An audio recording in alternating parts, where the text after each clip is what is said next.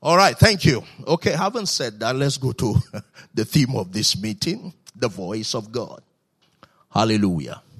I want to read from Psalm 89, verse 15 to 17, the voice of God. If there's any time the church really needs to know and understand the voice of God, I think now is the time. Hallelujah. If there's any time we really need to recognize and follow the voice of God, I think it's now. Praise the Lord. Thank you for New King James. I'm a King James person. I think King James. I got saved reading King James. So my mind is used to King James. Thank you for King James. And King James seems to be more spiritual.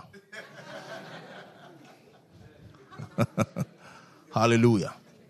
When you read King James, you know it's very spiritual. Now, that's the way God speaks. All right?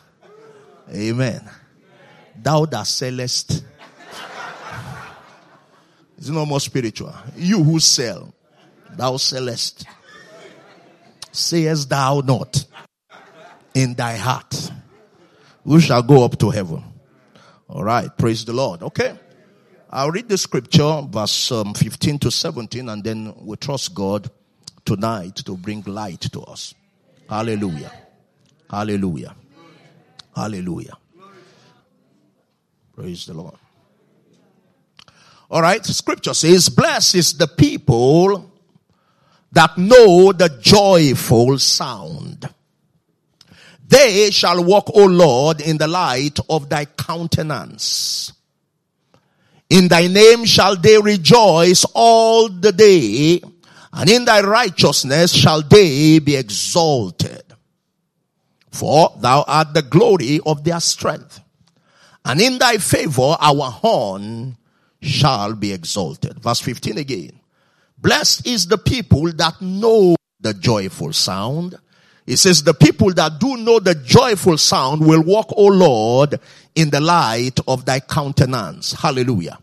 Those who know the joyful sound will walk, O Lord, in the light of thy countenance. In other words, those who do not know the joyful sound will not walk in the light of his countenance.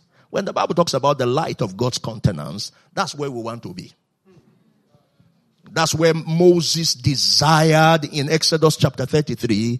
He longed to be. He said, God, you have told me to bring the people, but you never told me who you will send with me. But earlier God had said, I will send my angel with you. Because an angel does not represent the presence of God. You can see an angel. It doesn't mean you have an encounter necessarily with God.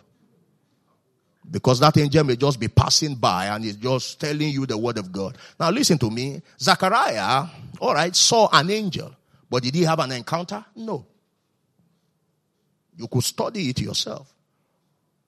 The only thing that he received was that he became muted. He was dumb.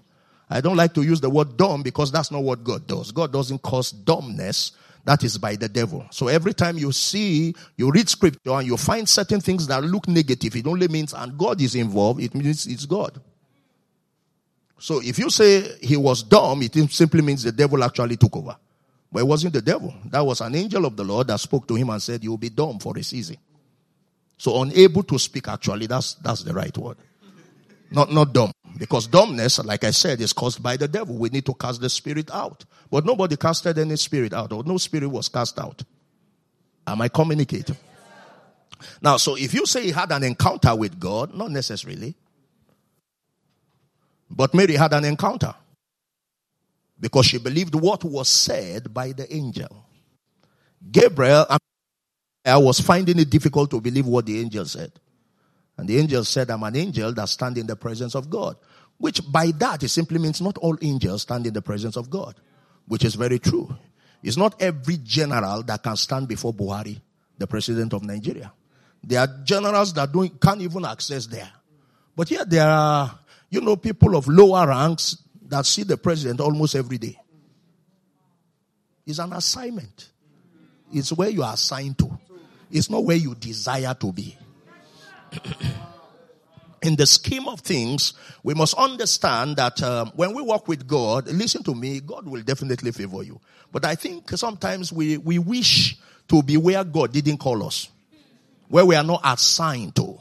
But if you understand your place of assignment, you just stay there and enjoy the best of God. God will come to you wherever you are. I read about John the Baptist, who was in the wilderness until the time of his showing forth. And yet people were going there to meet him because he was in the place of his appointment. Am I communicating? Praise the Lord. So Moses said, God, show me your glory. I want to know more of you. Just reveal yourself. I just want to spend more time with you. And God said to him, you know you can't see my face and live. If you do, you will die. It takes dead people to see God. If you are not ready to die, forget about it. There are dimensions of God you can't access. Access those dimensions, we must be dead. And you know when you are dead, your body stops talking to you. Go to the mortuary, you'll find out that it doesn't matter how many times you beat those people, nothing happened to them. They are dead. And we can get there.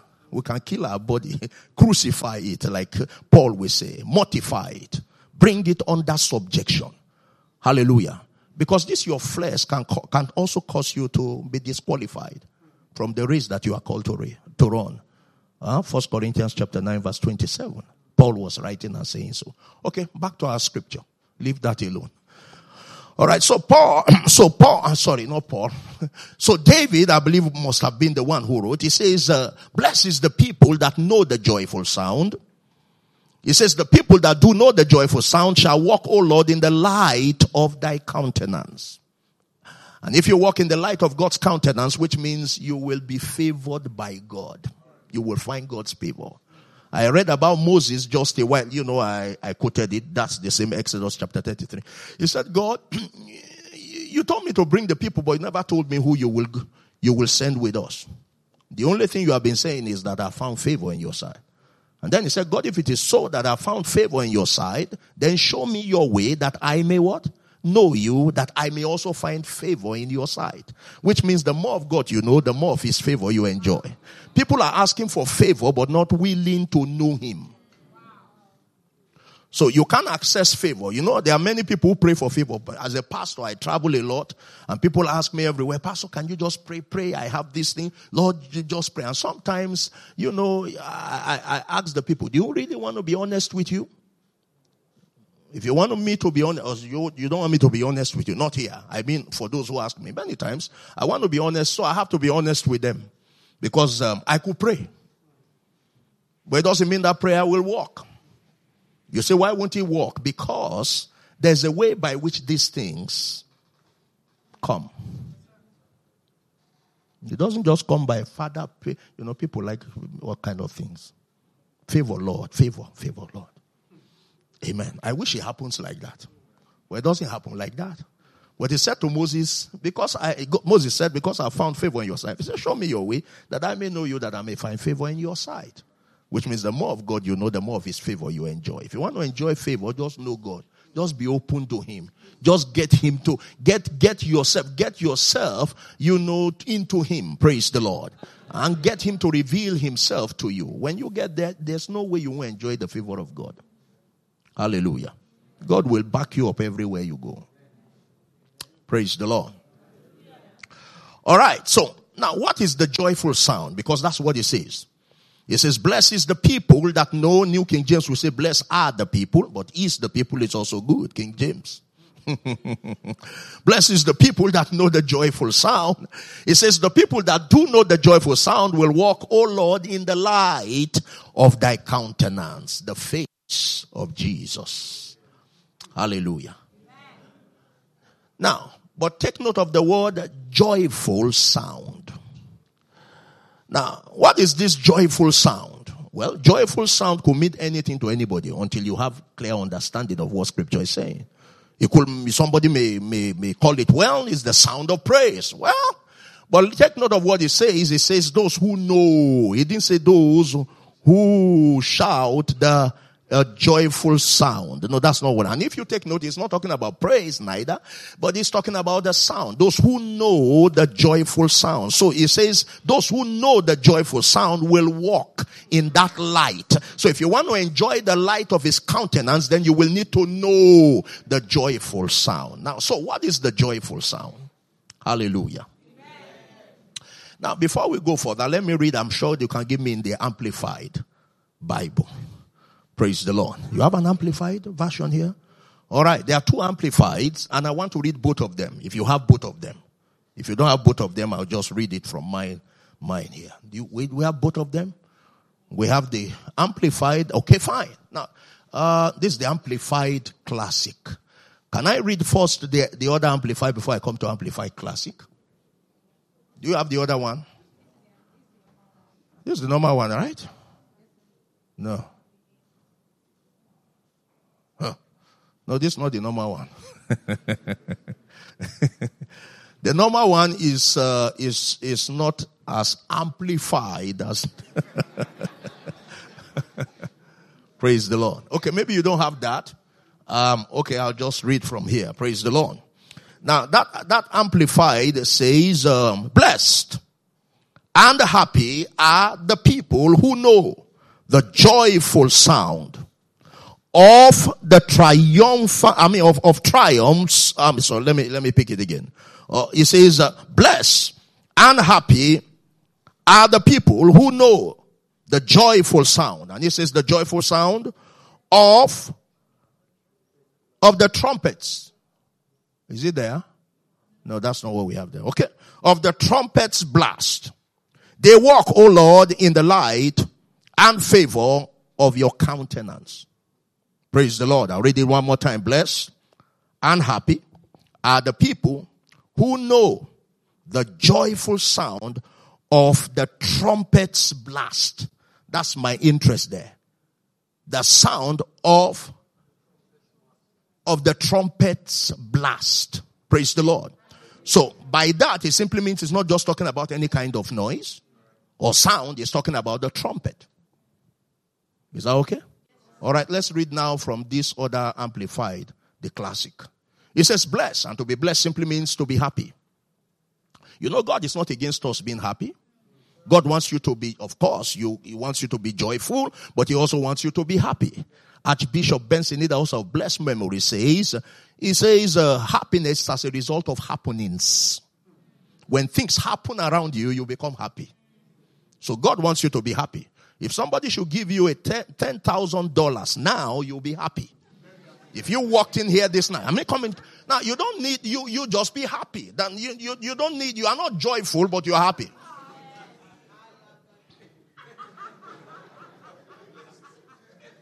That's what it means to be blessed. So part of being blessed is to be happy, which means God is going to do things in your life. In fact, let me say tonight that happenings are going to surround you. Which means God is going to do things that will cause you to be happy, my friends. Praise the Lord. But it also means to be fortunate. To be blessed means to be fortunate. That's why I tell people Christians, believers are not lucky. They are fortunate. We are blessed. That's why you never find the word lucky used in the Bible. Abraham was lucky and he was called. No. He was fortunate. It's a blessing to be called. Part of what we sang a while ago, that's what we said. Praise the Lord. So when a believer walks with God, he will be fortunate. He's not lucky. You know, being lucky is tied to like God playing pool with your life. You may win, you may not win. That's why the best team is not always winning. World Cup is about to start. Right? For those who love football. I do. In fact, I thought I was going to play for Green Eagles. Because it was called Green Eagles then. Before eventually they changed to Eagles and then Super Eagle. Yeah, Green Eagles. Then they discovered there's no Green Eagle anywhere. There's no eagle that is green. Hallelujah. Oh, in the 70s they were called Green Eagles. That's what they were calling them. I think about early 80s, Green Eagles. The first time we won African Cup of Nations, it was Green Eagles that won, not Super Eagles. You can Google it. You'll find it. Praise the Lord. Now, so it means to be fortunate. It also means to be what? Envied. Now, listen to me. Part of the package is for people to envy you. If you have not been, listen to me, if people don't envy you, it means there's no significant portion of the blessing on you. Because part of the blessing is to make people, am I communicating? Envy you. There was a day a lady, one of our members came to me. The Lord gave her a word and told her she was going to be promoted. And of course, the promotion came so rapidly. And the way it came, everybody wasn't expecting. Even she wasn't expecting that it was going to happen so soon. You know, sometimes people have a way of projecting for God and analyzing and thinking, well, what God is saying now, I think it's going to take maybe 3-4 years, you know. All right? And so it happened the same year, actually the following month. And when it did... one day, she came to me after the promotion. She came and said, Pastor, I said, so how is your promotion? I said, wonderful. I said, you are enjoying it? Yeah. He said, except for one thing. I said, what's that? He said, it's the envy that I don't like. So I said, so what do you want me to do? He said, if you can pray that away. I said, okay, fine. Give me your hands. So she did. I said, Father, you who brought the promotion, take it away. He said, no, Pastor, that's not what I mean. I said, well, then you can't remove that from it. It's part of it. It's part of the package. That when God blesses you, people will envy you. The Bible says, go and read about Isaac. When God prospered him in the land of famine, the Bible says, the Philistines envied him. It's part of the package, sir. Have you read your scripture before where Jesus said, that those who have given father, mother, are given, houses, land, sisters, brothers, and so on and so forth, will receive in this world 100-fold. All right? Yes, with what? Now, what is that persecution? Envy. That's what it means. That's the persecution there. Which means people will be talking about you. You'll be hearing them, even though people will say things like, we know how he got his money. We know he got his car. You understand? When they start saying that, it will hurt you because you know you didn't get it that way. But my friend is part of the package. Praise God. Hallelujah. So that's how she told me. She said, no, Pastor, I don't need that other prayer. I said, okay, fine. So it's part of it. So scripture says envy is also a blessing. When people envy you, it's part of the blessing. If people don't, there's something wrong. In your place of work, when people... Listen to me, you may not be the general manager. You may be just somebody. But people, even the general manager will be envying you. Because they'll discover that you don't have any problem at all. Nothing bothers this guy. Hallelujah. Praise the Lord. All right, so it says it means to be happy, to be fortunate, to be blessed. I mean, to be envied are the people who know the joyful sound. Now, listen to what it's going to say. Who understand and appreciate the spiritual blessings symbolized by the feasts. They walk, O Lord, in the light and favor of thy countenance. Let me read it one more time. Bless, and it means all that, are the people who know the joyful sound. And he says to know the joyful sound here simply means those who understand and appreciate the spiritual blessings symbolized by the feast. Which means all of those feasts we find in the Old Testament actually symbolizes something. It's a symbol of something. That's why when Jesus came, he said he came to fulfill the law. It's the fulfillment of all those feasts. Now, some of them we still celebrate even now, but we have a better understanding because, for example, we talk about the Feast of Passover, all right? We understand what the Feast of Passover is, even though we celebrate it once in a while, if you understand what I'm saying to you. But we understand because now we have a better understanding in the New Testament because the things we have in the Old Testament are shadows of the New. So in the new, we now begin to understand what they actually mean. Praise the Lord. So this scripture is talking about understanding and appreciate spiritual blessings symbolized by the feast. Now, what feast is he talking about? There are many feasts in the scripture. Praise the Lord. Now, but one of the feasts you also find when you study the Old Testament is the Feast of Trumpets. And when the Bible talks about trumpets, it means a lot of things. But I just want to anchor because we are talking about God. Praise the Lord. Now, so give me Numbers. Let's go to Numbers, King James, please. Don't go back to, leave the Amplify now. Go back to King James. Numbers chapter 10. Give me Numbers chapter 10. I'll read verse 1 and 2. Numbers chapter 10, verse 1 and 2. Hallelujah. I need to be sure what time I still have. Don't worry. I think, okay, I remember you told me. So I have that in mind. All right. Now look at it with me. And the Lord spake unto Moses, saying, make two trumpets of silver of a whole piece shall thou what? Make them, that thou mayest use them for. You see that in King James there. That thou mayest. Okay, that thou mayest use them for the calling of the assembly and for what?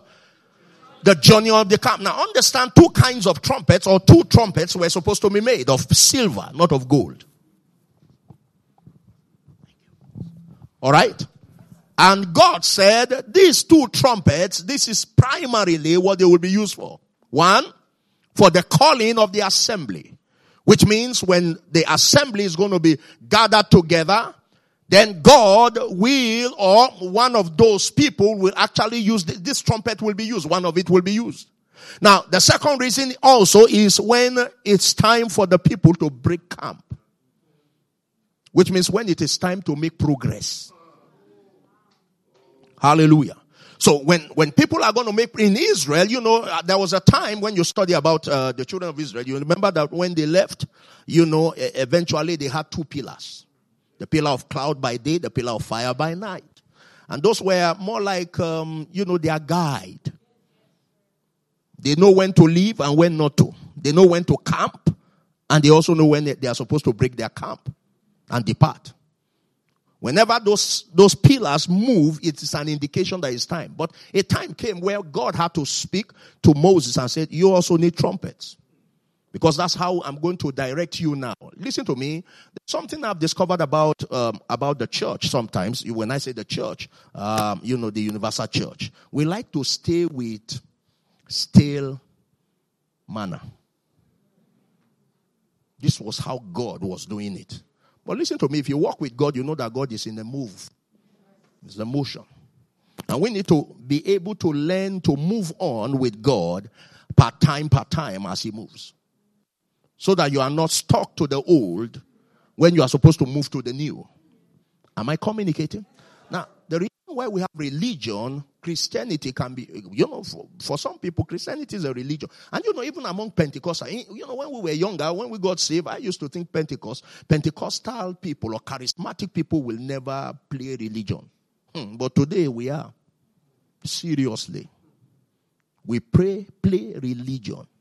Now, it becomes religion when you want to hold to the past. When the Holy Spirit has left there and is moving on, but you say, no. This is the way it was. And so one will stay with it. Do you understand what I'm saying to you? Praise the Lord. So it becomes religion. Because you are holding to the past. You are not letting go. And moving with the Spirit of God. Now, it won't be religion if you move with God. If you are current with God, it won't be religion. Are you with me? Praise the Lord. All right, so he said they should make two trumpets for the calling of the assembly and for the journeying of the camp. Let's read on and see.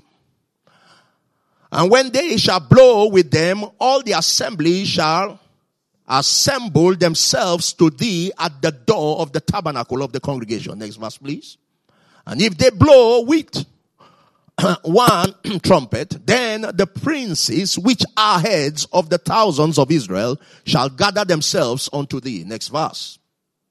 When ye blow an alarm, which means sometimes that trumpet will sound as alarm. Hallelujah. The Then the camp that lieth on the east path or paths shall go forward. Praise the Lord. And when ye blow an alarm the second time, then the camps that lie on the south side shall take their journey, and they shall blow an alarm for their journeys. Praise the Lord. Now, you keep really reading all that. But let's go to verse 10 quickly and try to connect these scriptures. Verse 10, please. Verse 10. Also in the day of thy gladness, and in your solemn days, and in the beginning of your months. I like that. In the beginning of your months. In the beginning, that's a new era. The beginning of your months. Beginning of your months. Yeah, you may call that January. It doesn't mean January. Beginning of your month simply means you could just enter a season. You see, spiritually speaking, God does not operate in months or years. Really. Really. God is not the God of day or night. He doesn't operate that way. That's why the Bible says a day in the sight of God is like 1,000 years. 1,000 years is like a day. So when you walk with God, listen to me, we need to understand. We are so connected with the natural that we think, oh, the year is coming to an end. God needs to do it this year. Now, that is not, that's a religious mindset. That's not scripture. That is not heaven's mind. Are you understanding me? Because God doesn't work with your January to December necessarily. He can choose to. But it doesn't necessarily, if God's program is from January to December, my friends, we're in trouble. After December, it simply means it's outdated. You understand what I'm saying to you? Praise the Lord. That's why I don't believe this. God can give you a word and you think it's a word for this year, for example, but that word is actually for the next 10 years. But you see, there are pastors who are looking for a word every year like rapper that you want to change. No, you just need to connect with the mind of God, the frequency of the Spirit of God. If God wants to say something about, the coming year, he may. You understand? If he doesn't, don't bother yourself. It doesn't mean that God has left you. I think you just need to understand that God has his way of running things. Praise. God is a God of season and time. He operates by season and by time. And we need to understand spiritual season and spiritual time. One day I was, just fellowshipping with God. And God said to me, do you know there are spiritual time zones? True. Because God could move you ahead of your time. That's not what I'm discussing today. I will have shown you from scripture, but it's there. Hallelujah. And God can also pause the season for you, like he did for Abraham. Because when you study about Abraham, you find in Genesis chapter 14, you just take time to study, you find out that God just paused the time. He just returned from Sodom and Gomorrah, and the next thing is that the Bible says the king, appeared before him. Kedma was the king who came to him and said, you can take people, you can, what have you. All right? Now, in between, while he was having conversation with that king, then the Bible says, now listen to me, while they were having conversation, God just paused the season, and then the next thing is that he met Melchizedek. And then after Melchizedek was done with him, then the season continued. Which means God just paused that season to appear to him, to change certain things in his life. That's why later after then you'll find the same Abraham saying, I will not take anything from you, not even to your shoe latchet. So that you don't say you made Abraham. You know why? Because God had just revealed himself to him. Because later he said, I will not take anything. I trust God, the possessor of heaven and earth. He didn't have that revelation before. You understand me? I am not going off. All right, fine. I just want to be sure that I'm not going off. That we are here. Praise the Lord. All right, so this trumpet can be used For the beginning of months is also saying, which means when God wants to change a season, one way he does that is by these trumpets. That's what I want you to see there. Also says, you blow the trumpet over your burnt offerings. Now, what does that mean? And then over your sacrifices, okay, of your peace offering, that they may be for you for a memorial before your God. I am the Lord your God. Praise the Lord. Now, quickly, let's just try to understand what this trumpet is all about. Okay, then we can, link all these things he said we should do, which means if you're talking about your offering, which means you should never give an offering without the sound of that trumpet, without the joyful sound. Now, how do you know a new season has opened up for you? By two things. One, either God will give you a rhema, which means truth of God's word, or by revelation. When God wants to open a new season to you, that's how he does it. He announces it. He will tell you. So what God is telling you opens a new season for you. Do you understand what I'm saying? Praise the Lord. So how do you know what season are you? What he said.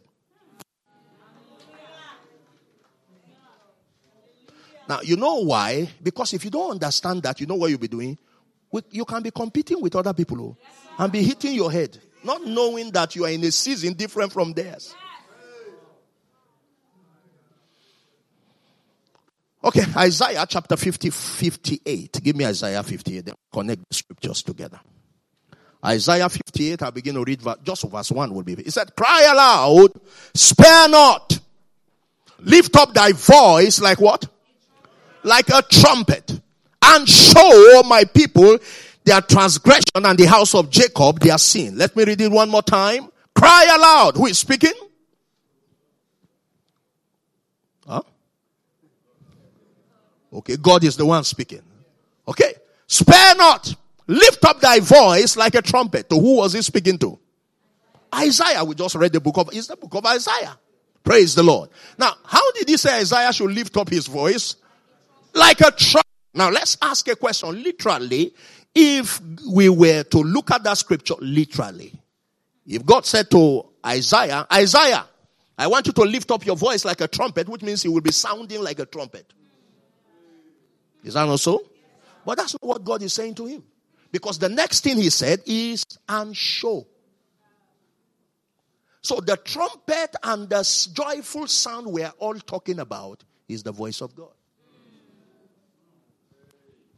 So if we now go back to the first scripture we read, blessed are the people that know the voice of the Lord. They shall walk, O Lord, in the light of thy countenance. Praise the Lord. Which means if you want to enjoy God's favor, you need to hook to his voice.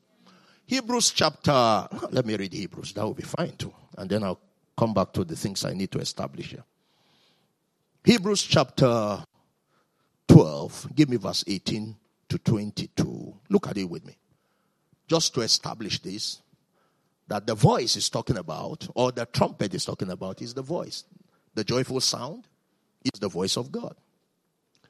For ye are not come unto the mount that might be touched and that burned with fire, nor unto blackness and darkness and tempest. And the sound of what? Of a trumpet. Take note of the word.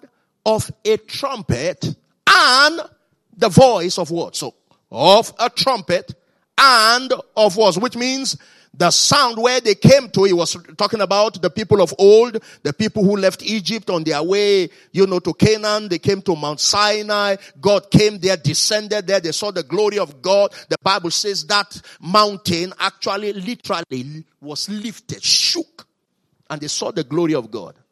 I always like to tell people that was when the office of the prophet was instituted. Because God wanted to talk to the people. They had the voice of God. The Bible says to the people it was sounding like the voice of many waters. They thought it was thundering. All right? But God was actually talking. God was speaking words. But to their ears, they were hearing thunder. You remember when Jesus died? Before he died, all right? And he spoke, some people said, he thundered. Because when God speaks, people who don't have understanding will wonder what he's saying. But yet Moses, in the midst of all that, had an understanding of what God was saying. Do you understand me? Praise the Lord. So it was the sound of trumpet and the voice of words, which voice they that heard entreated that the word should not be spoken to them anymore. Next verse. For they could not endure that which was commanded. I like the word commanded. So the voice of God commands. Every time you receive the voice of God is a command to you. It's not a wish. It's not God wishing. It's the commandment of God to you. That's why the Bible says in Proverbs chapter 29, and I believe verse 18, it says, where there is no vision, the people perish. But happy is he that keepeth what? The law. Those who keep the law, he calls it the law. What law? He's still talking about vision. Now, we are made to understand, and if you study, you understand that when Solomon wrote that, he wasn't actually talking about what sometimes is good. We can talk about you having mental perception of where what you want to be and what you want to become. All right? That is, there's nothing wrong with that. But that's not what Solomon was talking about. Because when you read it in the Hebrew, you understand that he was saying, where there is no oracle, that's what it means. Where there is no prophetic revelation. So it's not just talking, it's talking about the voice of God. Which means where there's no voice of God, the people are bound to perish. I like the translation that says they cast off restraint. The power to hold on, they let go. You know why? Because when you don't hear God, it makes you, listen to me, run from pillar to pillar. So why are people jackpying? Ask most of them. Majority of them are even Christians. Born again, spirit-filled, tongue talkers. Because they can't see anything good that will happen to Nigeria again. But if you had a vision, if God had spoken to you, listen to me, things may not be running well, but you have an understanding. You said something a while ago. Am I communicating that? Listen to me, if you know that your wife will not come until 10 years' time, why will I be troubling myself? I'm going from all-night meeting, from one night meeting to another night prayer and asking God, Father, bring her.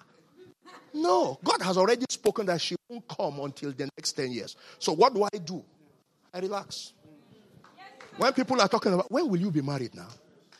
My friends, I have the sure word of God. Praise the Lord.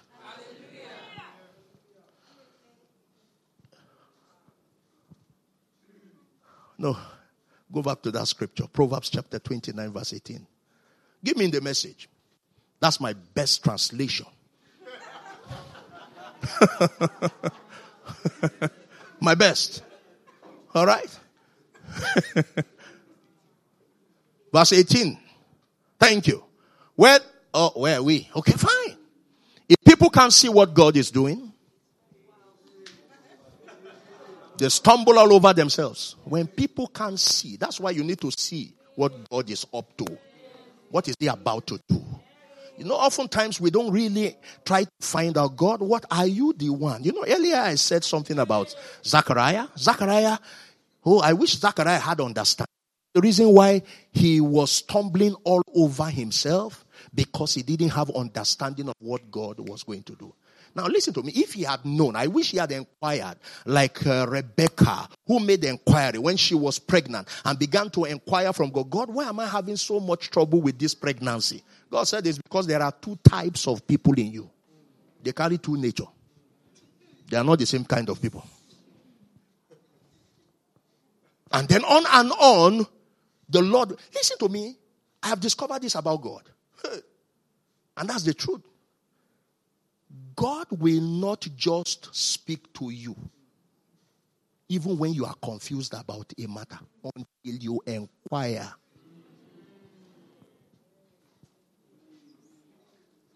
If you are not open to, that's why I like David. Check David. David will inquire and require. All right? He doesn't go to any battle without finding out the mind of God about it. God, what are you saying about this?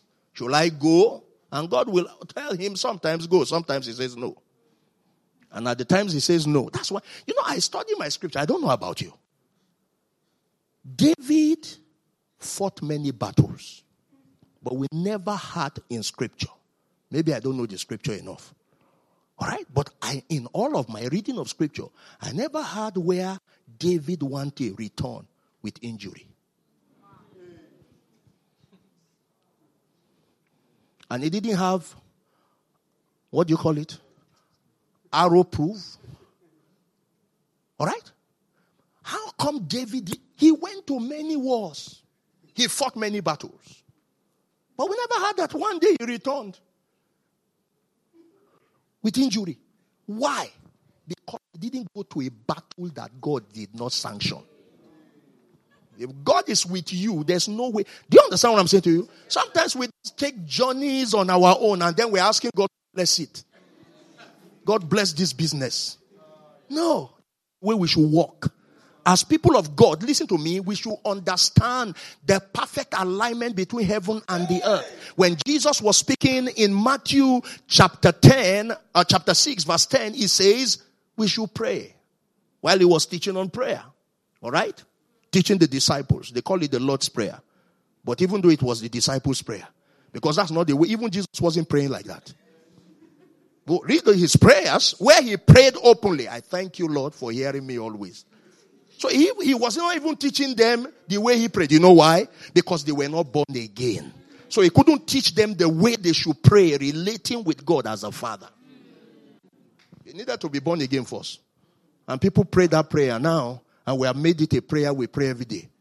Our Father who art in heaven, hallowed be thy name. Thy kingdom come. Huh? Hallelujah. Now, but listen to what Jesus said. I'm more interested in verse 6 where he said, thy kingdom come. Thy will be done on earth as it is where? In heaven. Praise the Lord. Thy kingdom come. Now, when he said that, he wasn't necessarily saying that is to pray. It simply means God's desire is for us to establish heaven on earth. Which means the earth is supposed to be like heaven. When you read Genesis chapter 1 verse 1, in the beginning God created the heaven. In fact, heavens and the earth. Why did God create heaven and earth? Because he wanted the earth to look like heaven. But it was messed up. But God has not changed his mind. And he said, okay, when you pray, understand that I want you to enjoy the earth like heaven. The days of heaven upon the earth. That's God's idea. Do you understand what I'm saying? Yes, praise the Lord. Hallelujah. So, I wish... I wish Zachariah had known the mind of God earlier. Because he will have had this understanding that, hey guy, you are not going to have a child at the early stage of your life, of your married life. Because the one who you are going to give birth to is going to be the forerunner of Jesus. And to be the forerunner of Jesus, God wasn't ready yet. So that's why when the angel came and said to him, hello, God finally is ready to do what he wants to do from eternity past. He said, what do you mean? You mean God doesn't know that we are old now? And we are past that age? That was his problem. So, like I said, God took speech from his mouth. God just took speech away from him. He was unable to speak for a while. Do you understand what I'm saying to you? Because he didn't understand that God has a format. He had a pattern. Praise the Lord. Now, some of us think God is not answering us. It's not that God is not answering. You just need to press into God and find out. I like what the Bible says. I think it's James chapter 1, where it says, count it all joy when you fall into diverse temptation, for the trying of your faith worketh patience. It said, let patience have a perfect word, that you be entire, wanting nothing. Right? Or lacking nothing. And then eventually he went further to say that in case you don't know, all right? This is my own way of explaining that scripture.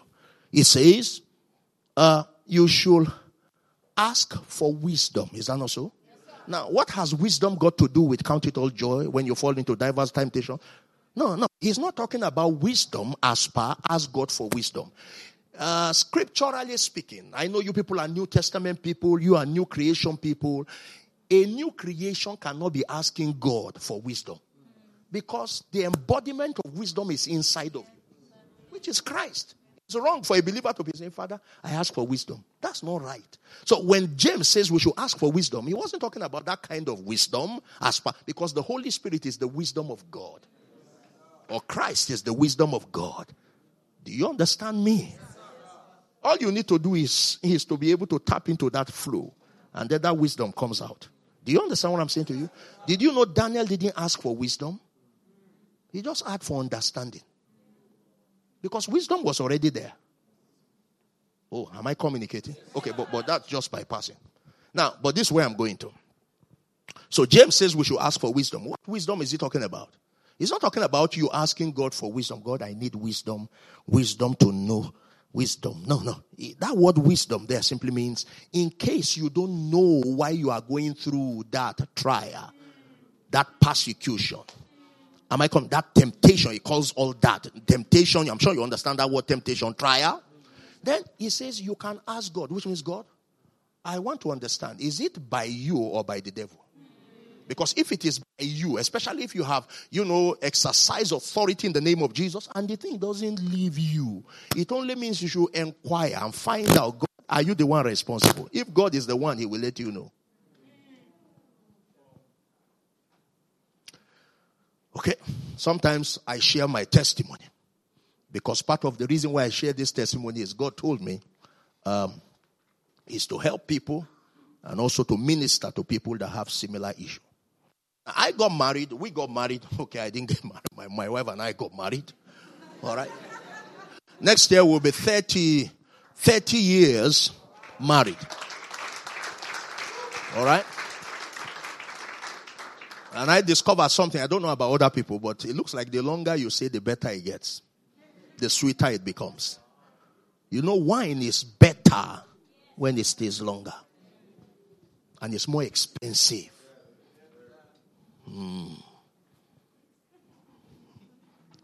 It's true. If you go to a restaurant and they give you wine of 1929, my friends, that wine will be very expensive. It may even be some of you may be your salary. Maybe. Praise the Lord. All right. So we got married September 18th, 93. Just about the time. Actually, we were supposed to marry 28th of August 93. But that was about the time, if you were as old as I am, you will know. That was about the time where, this trouble in Nigeria, if Babangida was going to go, he won't go, will he go? And then people said that was how the civil war started. Well, I experienced the civil war, not too serious. But I just knew that every time planes were flying, then I know we were all running to go and hide. At least I remember that. All right. Now, so I got married. We got married, sorry. Got married, September 18th. 1993. So after the wedding, now the reason why we had to shift it from 28th to from August to September was because of that trouble. I was praying. I was so sure that there will be no trouble in Nigeria. In fact, I remember, in our church in Jos, our father in the Lord just prophesied and said, let not the, Hausa man, return from or run from the east to the north. And let not the Yoruba man go to the west. And let not the Igbo man go to the east, for there shall not be war, there shall be peace. When the prophet, I said, there's no problem about this wedding. Everybody that I invited was like, they're not going to come. So my father and the Lord just told me, why don't you change it for their own sake? They will see that there will be no problem. Because I told everybody, there will be no trouble. See, when you have God's word, some people think you are mad. You are insane. But that's what it makes you become. So that's why we had to push it. So when we got married, after the marriage, We decided that we were not going to, we didn't want any child. We just wanted to understand ourselves. These days people just get married and just start having children. No. It's wise for you people to understand yourselves first. Because when a third person comes in, you understand what I'm saying? There are many things you don't know about yourselves yet. A child comes in, then before you know, the husband now starts feeling, and now that the child is here, or, the child has taken the place of, the wife or something. And so there's a serious problem. So we decided that we're not going to have children until after 1 year because we want to know ourselves. So 1 year came past. 2 years came past. After 2 years, I was praying. And I said, God, is there something I need to understand here? But that's how you inquire. And the Lord said to me, Joseph, it is not about you. It's about what I want to do.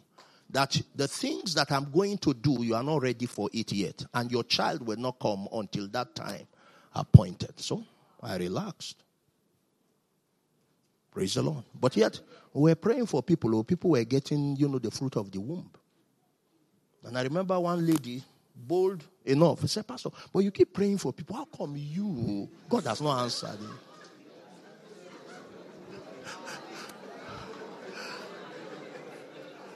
I got upset.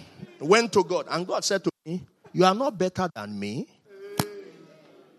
Didn't you hear them say that about me in Luke chapter 4? Physician, heal yourself. What we heard you did in Kaba, do. Praise the Lord. He said, we are in the same boat, so don't worry. That's how I receive comfort from God. Amen. And that sister didn't get married until the child came. As a sign.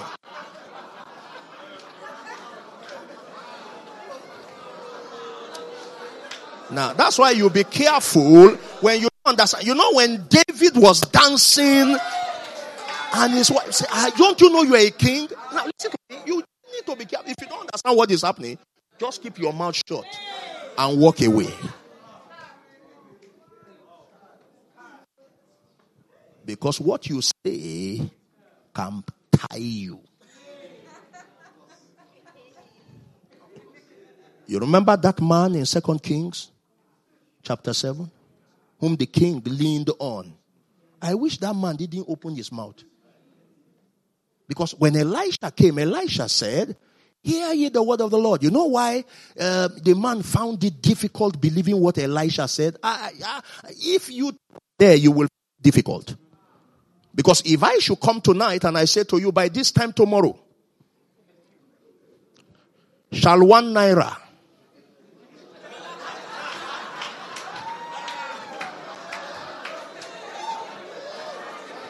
I'm sure you will ask pastor, say, who brought this man? Where is it coming from? There are many of you that will say, you will even walk out of here after this meeting and say, what nonsense. I thought the man has something. But you see, that's the way without the word of God. Because you see, we have a way we think it should work. No. When it comes to God, my friends, we don't walk that way. So Elisha came, and this was a time, great time of famine. 2 women just killed their children. Well, they agreed to kill their sons just last night. And by today, the prophet said, thus saith the Lord. Hear ye the word of the Lord. Thus saith the Lord. This time tomorrow shall a measure of fine flour be sold for a shekel and 2 measures of barley for a shekel. My friend, in the Samaria. That's why the man said, hello, sir. Even if God is to make windows in heaven, might these things be? Do you understand what you are talking about? And Elisha, who was not giving the second word, it was not part of the word. The original word was, thus saith the Lord, by this time tomorrow. Those are dangerous people. But you know what? He needed to pass judgment. If he didn't, he will have fueled unbelief in the hearts of the people. So sometimes you need to, remember, these things need to be done. It's not everywhere you do it. But sometimes you just need to. So Elisha said, well, you will see it. but you will not partake in it. And since he didn't believe the first word, he also didn't believe the second word. Because if he had believed the first word, he would have just said, I beg you. In fact, when the king appointed him, he would have just said, King, I beg. I don't want to die. But he didn't believe the second word too. He felt nothing will happen. But that's how Elisha, the word of the Lord came to pass by the mouth of Elisha. Because the next day he was appointed to be the one that will share the ration of the food. And that was it. The man died. According to the word of the Lord. And like I said, that wasn't part of it. Praise the Lord. Hallelujah. So we started trusting. We just prayed. So the Lord said to me, it's not about you. And then God began to show me scripture. Did you notice that I shut the womb of Rachel? I said, Lord, that's true. You did. He said, yes, I did. Why did you? Very simple. Because Joseph was not supposed to come earlier. Rachel was going to give birth to only 2 sons. According to plan, divine plan. God's plan for her. If Joseph had come earlier, don't you think that would have been misfit? God is playing everything according to the order of things. Are you following me? Now, does it mean that everybody that doesn't have a child simply means it's God? No. Some things are the devil. But if it's the devil, we cast that spirit out. We command it to leave. And it will. But when it is God, sometimes this thing looks as though it's the devil. Excuse me. But it's not the devil, it's God. So God said that to me. And God also said, did you also notice that even Rebecca didn't give birth Isaac until 20 years later? Oh, I began to look at these scriptures. And they started making meaning to me. And God said to me, I'm the one responsible. It's not the devil. Leave it alone. So when we go for meetings, I was a pastor already. But when we go for meetings, and the big man of God is saying, everybody, who is trusting God for the fruit of the womb, I'll sit down. Sometimes people will tap me, Pastor. You see, they didn't hear what I heard.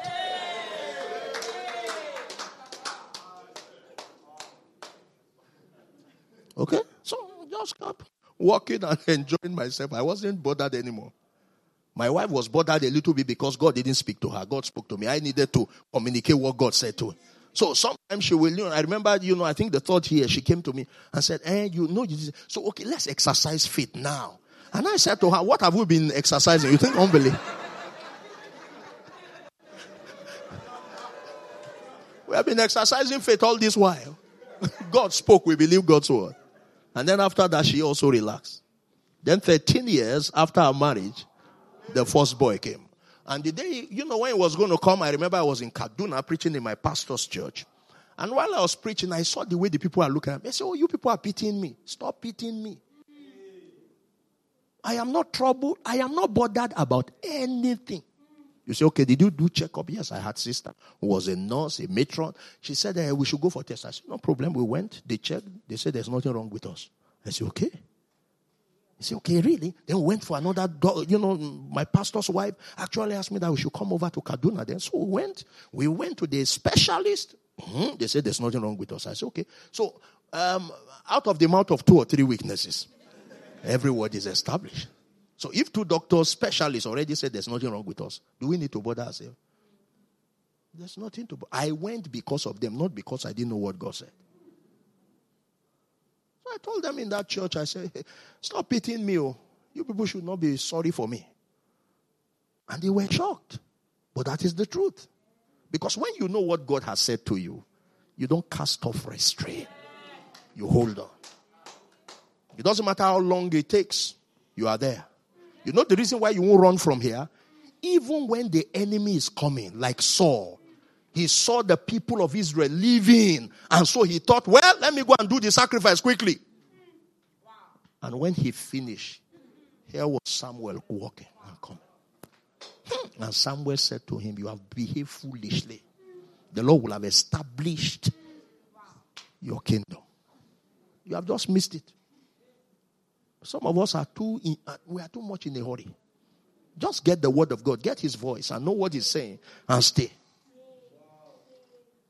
Are you with me? Yes, and I remembered the year that my wife was going to be pregnant. I was just teaching in the church. Then I nosedived. I started prophesying.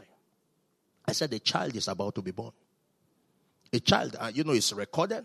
I hope we still have it. Then we used to have cassette and what have you, tape recorder. And I began to prophesy. I said, a child is about to be born. I said, you'll be wondering which child. Don't worry. The child is about to be born.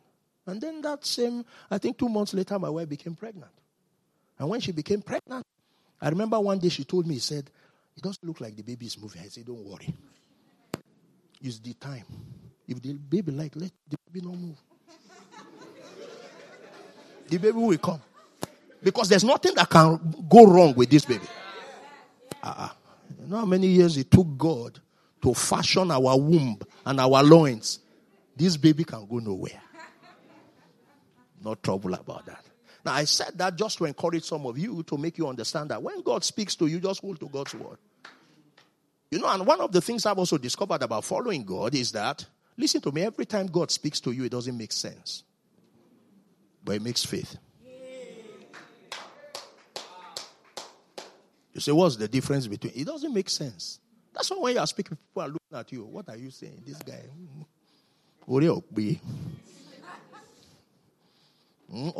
Or they will say, which one is that? Which means he doesn't even have the opolo. He doesn't have it there.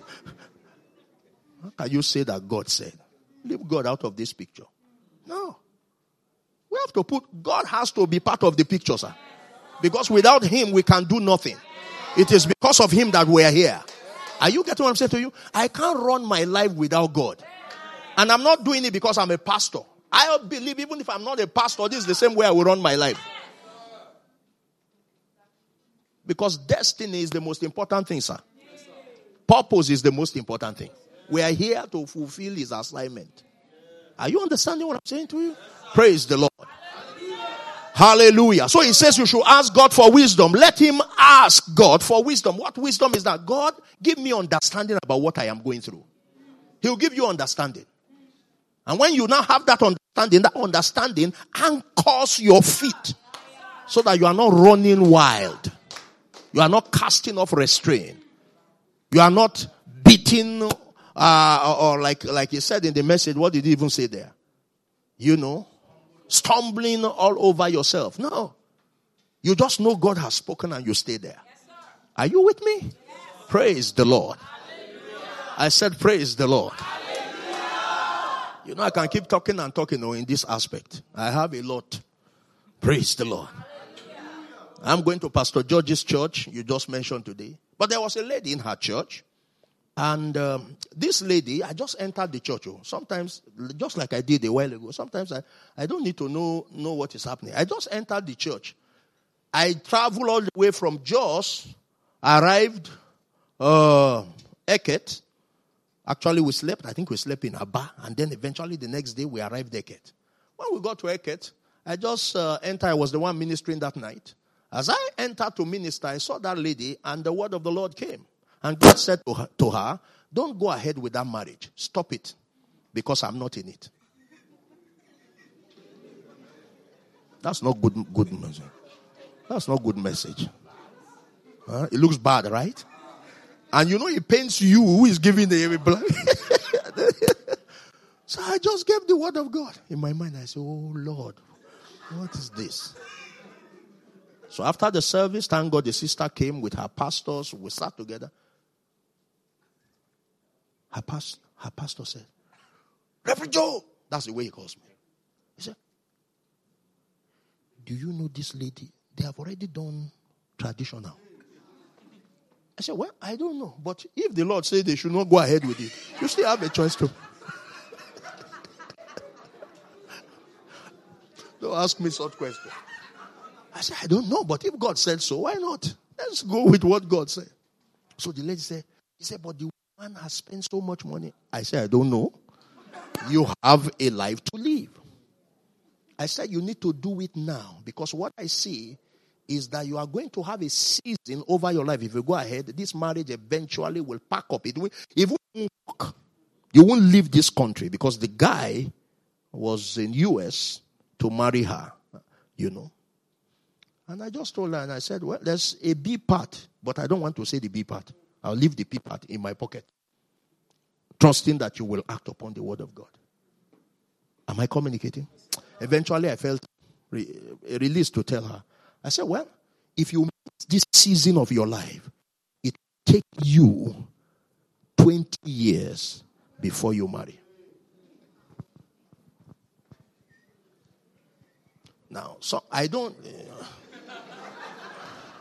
I see the way many of you are looking. It's like, God, just make sure this man doesn't give such word here.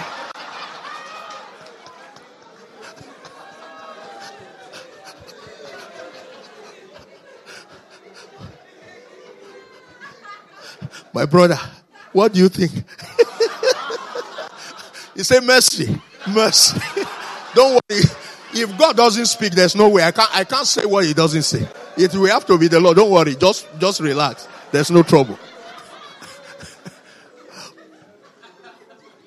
Now, you will think this lady will go ahead and break that relationship. She didn't. They continued the marriage. And you know what happened? The guy returned back to U.S., was waiting for, okay, she was now waiting that she will join him. And then eventually got to know that the guy was already married. Eventually they had to return the dowry. Or is it dowry or what do you call it? Bride price. So the lady now came and said, Pastor, you know you saw this thing. Oh. Now, by this time, this was the following year. So... she now was praying and asking that, okay, you know what God said, that is it possible, what can we do? So that plan B, that part, the other part of the prophecy will not happen. I say, my sister, I didn't tell God to speak to you. I can't go to God to ask him to speak to you and change his mind. That's what he said. You talk to God. He said, but with God there's mercy. I say, yeah, there's mercy, but that is if he doesn't tell you. He has already told you that you shouldn't go ahead with it. This is what it will cost you. To cut the story short, last year, the lady got married after 20 years. The 20th year, according to the word of God. And you know what she said to me? He said, I did everything I could to make sure we break that 20 years, curse. I say it's not a curse. It's not a curse. It's you who calls it a curse. It's not a curse. God is walking over your life. It's not a curse, oh. Are you with me? Is it a curse? It's not a curse. It's the word of the Lord. It will come to pass.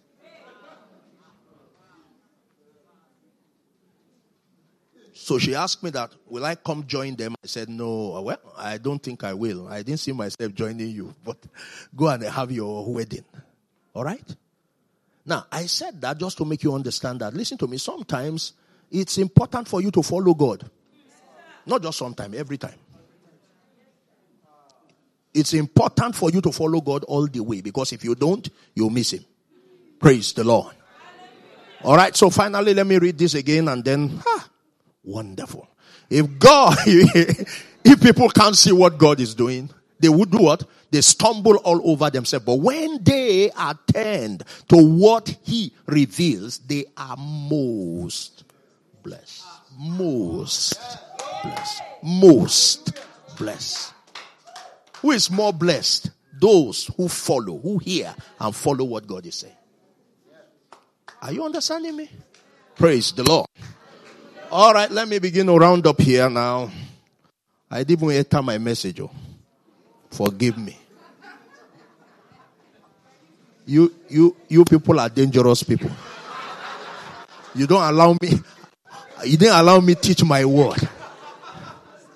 I'm still talking about the voice of God. It's still the voice of God. Praise the Lord. Okay.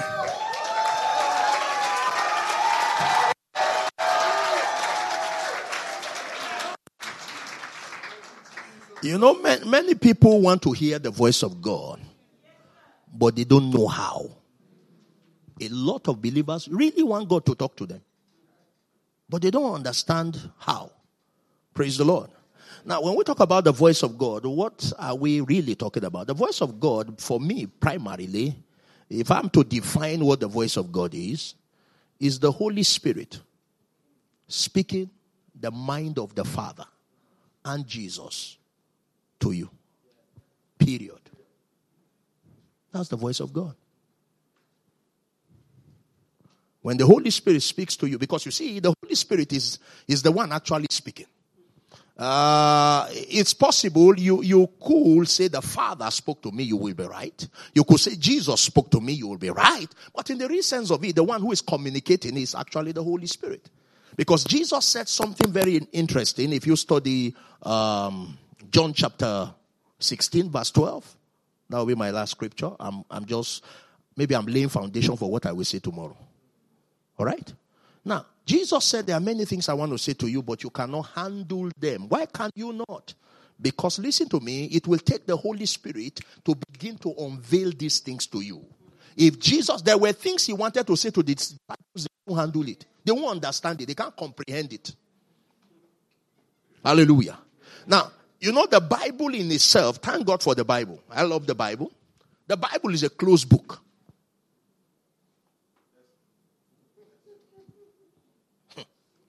It takes the author of this Bible to open it up to you.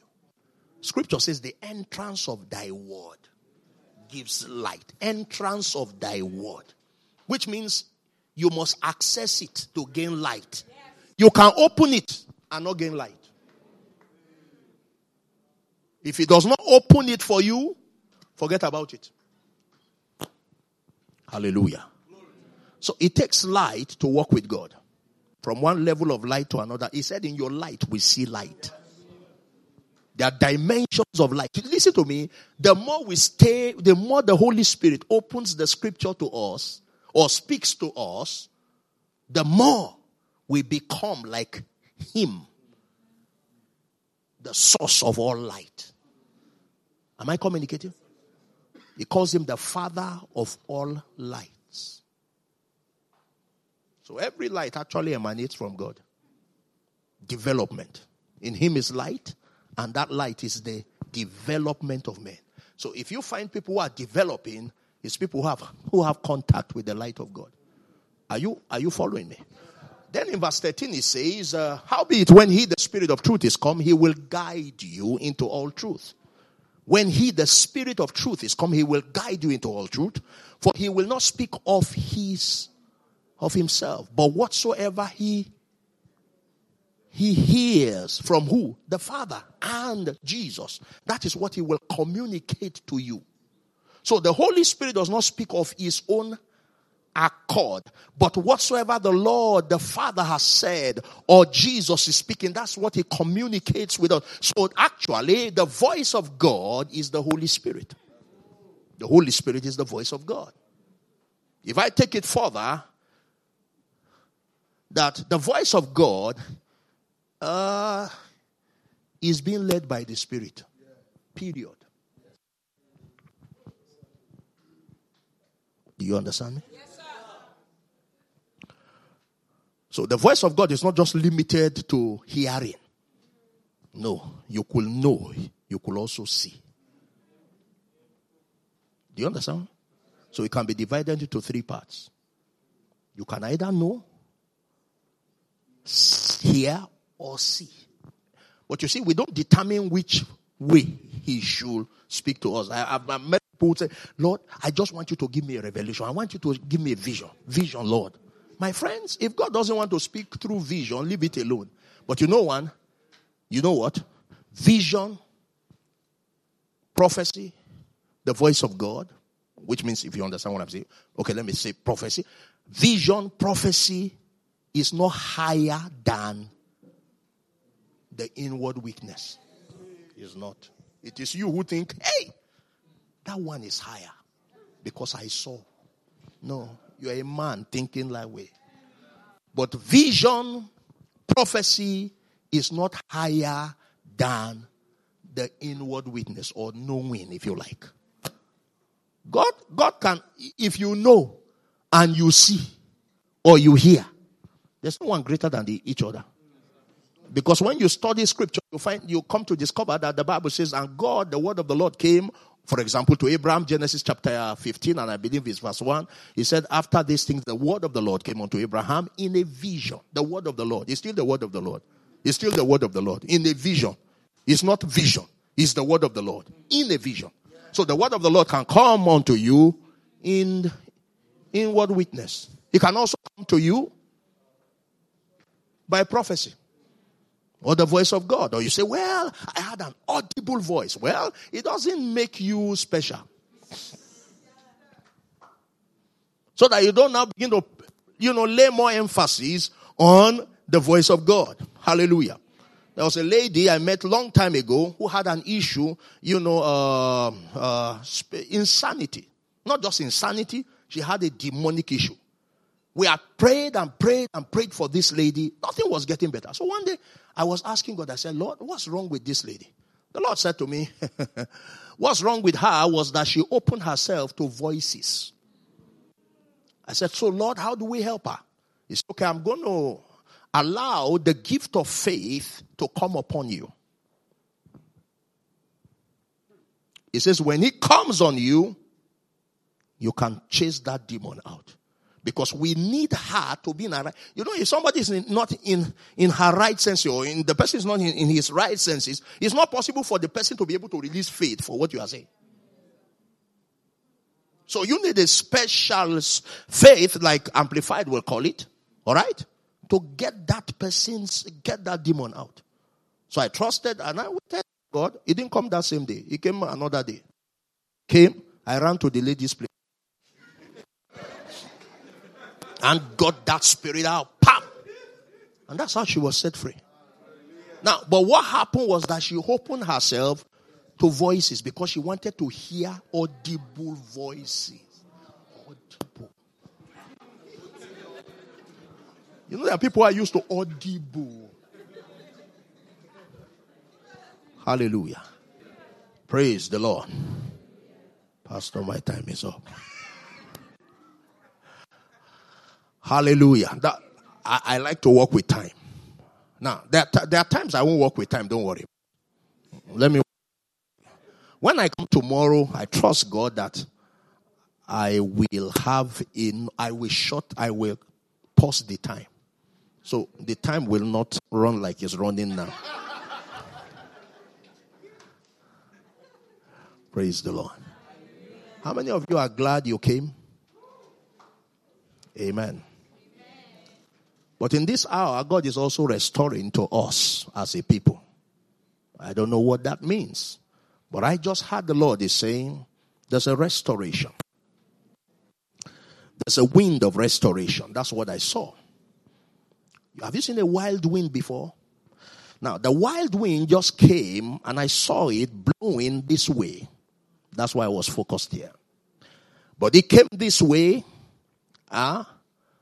Is it clockwise now? My mind is not working with my spirit. Is that clockwise? This clockwise. All right? It went clockwise, and then suddenly, in a split of moment, it went anti-clockwise. And I said, Lord, what is that? That's when I said, I don't understand, but there's restoration. And you know what? The wind I saw are angels. They are blowing this way clockwise. They are here. Then suddenly, anti-clockwise. You say, what are they doing? They are both reversing and setting in order the things that are lacking. Now listen to me. There's the strength of God in this house. Am I communicating? And as a result of what I am seeing now and I'm hearing now, it's so clear to me that God is going to, refine to define. Refine to define. Because your definement will come as a result of refining. So God is taking us through a process of refining, but is bringing us out into a season of defining. You can't be defined if you are not refined. That's what is happening. Between today and tomorrow evening when we meet, some of you are going to have encounters. Now, when I say encounters, it doesn't mean something scary. It only means you are going to have visible manifestation of God's presence on your life. Now, watch it, watch it, watch it. Some of you will experience what Jacob experienced. All right? When he says, you mean God was here and I knew it not. No, you won't say that. But you will experience it. Hallelujah. Is there anybody who has an issue, something about the heart? Something about the heart. God wants to heal the heart. Something about, I don't know, but heart. When I say I don't know, which means my mind is not coordinating. If you are, please stand up. Hallelujah.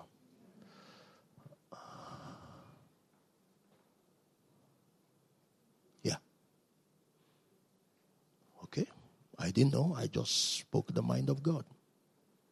Now, put your hand there. We trust God right now. That the Spirit of God is going to blow across you. Sometimes when I minister, I can almost tell that the angels of God are going to walk by you.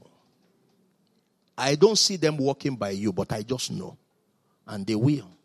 You will feel them. You will feel their touch right now. Father, in the name of Jesus, I've just spoken your word. If I've spoken your word, we ask, oh God, that every heart issue here be corrected right now. You'll begin to feel that warm sensation around there. But it's an ezakisa, gazaikizo, kaikasi, sa, sanaita, sainata, sainata. That's it. You are getting healed right now in the name of Jesus. Thank you, Father, for the flow. By the power of your Spirit. Oh yeah. Break that yoke. Break that influence. Break that influence. Satan will command you to take off your hand right now. Leave there. In Jesus' name. Thank you. Thank you. Just open up and receive your healing. That's all. I didn't say you will fall. You don't necessarily have to fall. It's just get it. You just feel it. The Bible says the woman with the issue of blood felt in herself. So you will feel it. And you know you are. Praise the Lord. Hallelujah. Hallelujah. There's a beauty here. God is taking people into a realm of beauty. I can't explain all that today. Maybe tomorrow, I'm sure I will have the time. Thank you, Pastor. Amen. I've been blessed. Yes, I hope so. Yes, thank you.